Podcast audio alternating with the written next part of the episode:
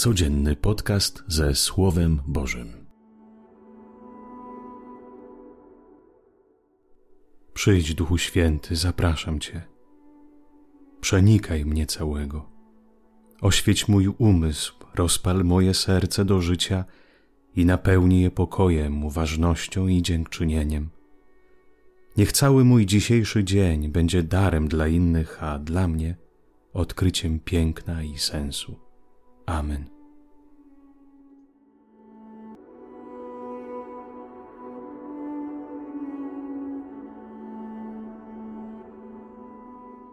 Z Ewangelii według świętego Łukasza.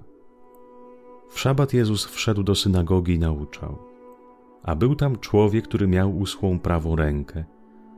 Uczeni zaś w piśmie i faryzeusze śledzili go, czy w szabat uzdrawia, żeby znaleźć powód do oskarżenia go.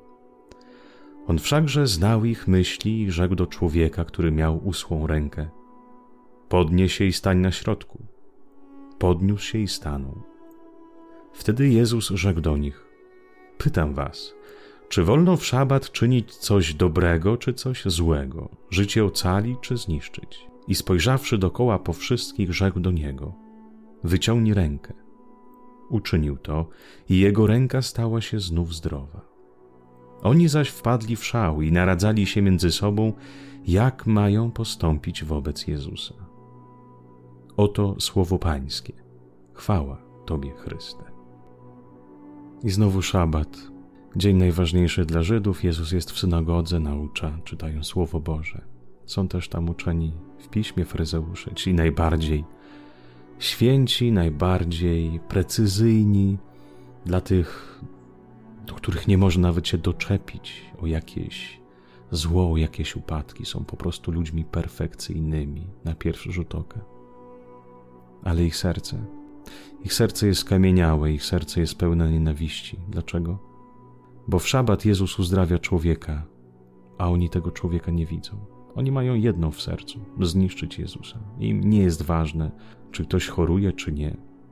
Kurczę, człowiek był chory, a został uzdrowiony ale dla nich to jest pretekst, by wzniecić bunt, by stanąć przeciwko Jezusa Chrystusa. Można być człowiekiem naprawdę nieskazitelnym i perfekcyjnym, ale mieć serce kamienne. Można być człowiekiem naprawdę niesamowicie ułożonym, ale nie widzieć drugiego człowieka. Jaki jest sens tego życia? Jaki jest sens tej perfekcyjności? A Jezus stawia człowieka. On wie, że osądzą go, on wie, że to będzie pretekst, by go zabić. On wie, że będzie miał z tym problemy, ale jego to nie interesuje, bo on widzi człowieka i stawia go w centrum. Jezus nie stawia prawa w centrum, ale człowieka. I właśnie kiedy czytamy Ewangelię, rozumiemy też serce Pana Boga. Bóg stawia zawsze w centrum człowieka. Nieważne, że ma uschniętą rękę. Co to znaczy usunięta ręka? Wiem, że Bóg stworzył tu człowieka do współtworzenia świata, do działania, do pomocy, do dzielenia się.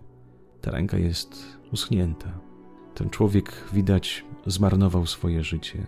Nie poszedł w tą stronę, w którą trzeba.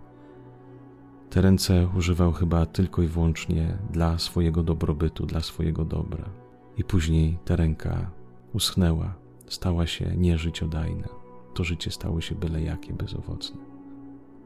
Ale Jezus nie patrzy oczami sądu, nie patrzy oczami oskarżyciela, tak jak faryzeusze. Jezus nie pyta człowieka, dlaczego doszedłeś do, do takiego punktu, że Twoje życie jest nieżyciodajne.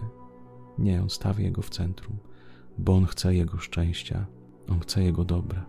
Zobaczcie, jakie jest Boże serce. On nie sądzi, nie patrzy, jak mi tu można nasolić, jak mi tu można zmarnować życie, ale Jezus, kiedy patrzy na mnie, pyta siebie, jak go można naprawić. My też nieraz stawiamy prawo w centrum. Jak ktoś nas oskarżył, jak ktoś zawinił przeciw nam, no to my widzimy tylko i wyłącznie zło popełnione i odstawiamy tą osobę na bok. Już nas nie interesuje. A może warto się zastanowić, dlaczego ta druga osoba, która nas w jakikolwiek może sposób skrzywdziła, dlaczego to uczyniła. Dlaczego jego ręka jest wyschnięta, zamiast dać mi miłość, dlaczego mi dał złość, dlaczego mi dał nienawiść, co jest z nim nie tak. Jak można go uzdrowić, jak można mu pomóc. Gdyby w naszych rodzinach, wśród przyjaciół, w naszych kręgach, żebyśmy stawiali jeden drugiego w centrum, żebyśmy się ciekawili. Dzisiaj człowiek nie ciekawi się drugim człowiekiem. Dzisiaj często interesuje mnie tylko moje życie i moje sprawy. I myślimy, że w taki sposób jakoś to życie będzie lepsze, kiedy zajmiemy się tylko i wyłącznie sobą. Nie, takie życie usycha, takie życie więdnie. Życie staje się owocne wtedy, kiedy stawiam drugiego w centrum, kiedy się ciekawię nim, kiedy pytam siebie, dlaczego on jest taki, a nie inny, w jaki sposób mogę mu pomóc, by wszedł na drogę uzdrowienia. Gdyby nie Jezus w tej synagodze, to na pewno by wszyscy się pomodlili, pięknie poczytaliby Słowo Boże, rozważyliby to Słowo, ale i tak nikt by tego człowieka nie zauważył. Wszyscy by poszli do domu i co szabat by się zbierali i mieliby w nosie drugiego człowieka, ale myśleliby, że oddają chwałę Panu Bogu. Może i w moim otoczeniu jest taki człowiek, który potrzebuje tego uzdrowienia. A może też jest w moim otoczeniu, gdzie wiele po prostu patrzy na porażki drugiego człowieka i potępia, krytykuje, dołuje, wyprowadza swoje wnioski, da jakieś swoje nauki. I co z tego? Co z tych słów, co z tych oskarżeń, co z tych plotek? Jak i tak drugi człowiek gdzieś tam stoi za filarami i po prostu ma życie zmarnowane, ma serce pełne smutku, bo sam się wstydzi tego, co zrobił. Jak ważne jest, byśmy umieli nie patrzeć pod kątem prawa, źle, dobrze, ale byśmy umieli patrzeć pod kątem dobra i miłości. Jak można temu człowiekowi pomóc? Nie wiemy historii drugiego człowieka, nie wiemy, dlaczego ktoś się rozwiódł, nie wiemy, dlaczego ktoś ma życie takie, a inne. Nie nasze to rzecz. Nasza rzecz przynajmniej zrobić tak, na tyle, ile potrafimy, by ten człowiek na nowo odzyskał swoją godność, godność dziecięca, dziecka Bożego. Tak jak to robi Pan. Stań na środku. A może i Ty stoisz w Twoim życiu gdzieś za kulisami, chowasz swoje zdrętwiałe ręce. A może i Ciebie wszyscy potępiają, krytykują za to coś uczyniłeś, uczyniłaś, za Twoje życie, może Twoi bliscy znajomi. Pamiętaj, że przynajmniej Bóg nigdy nie patrzy na Ciebie z potępieniem, ale woła Cię po imieniu i mówi: stań na środku, odzyskaj swoją godność. Pamiętaj, że nie jesteś sumą swoich błędów, ale jesteś coś więcej.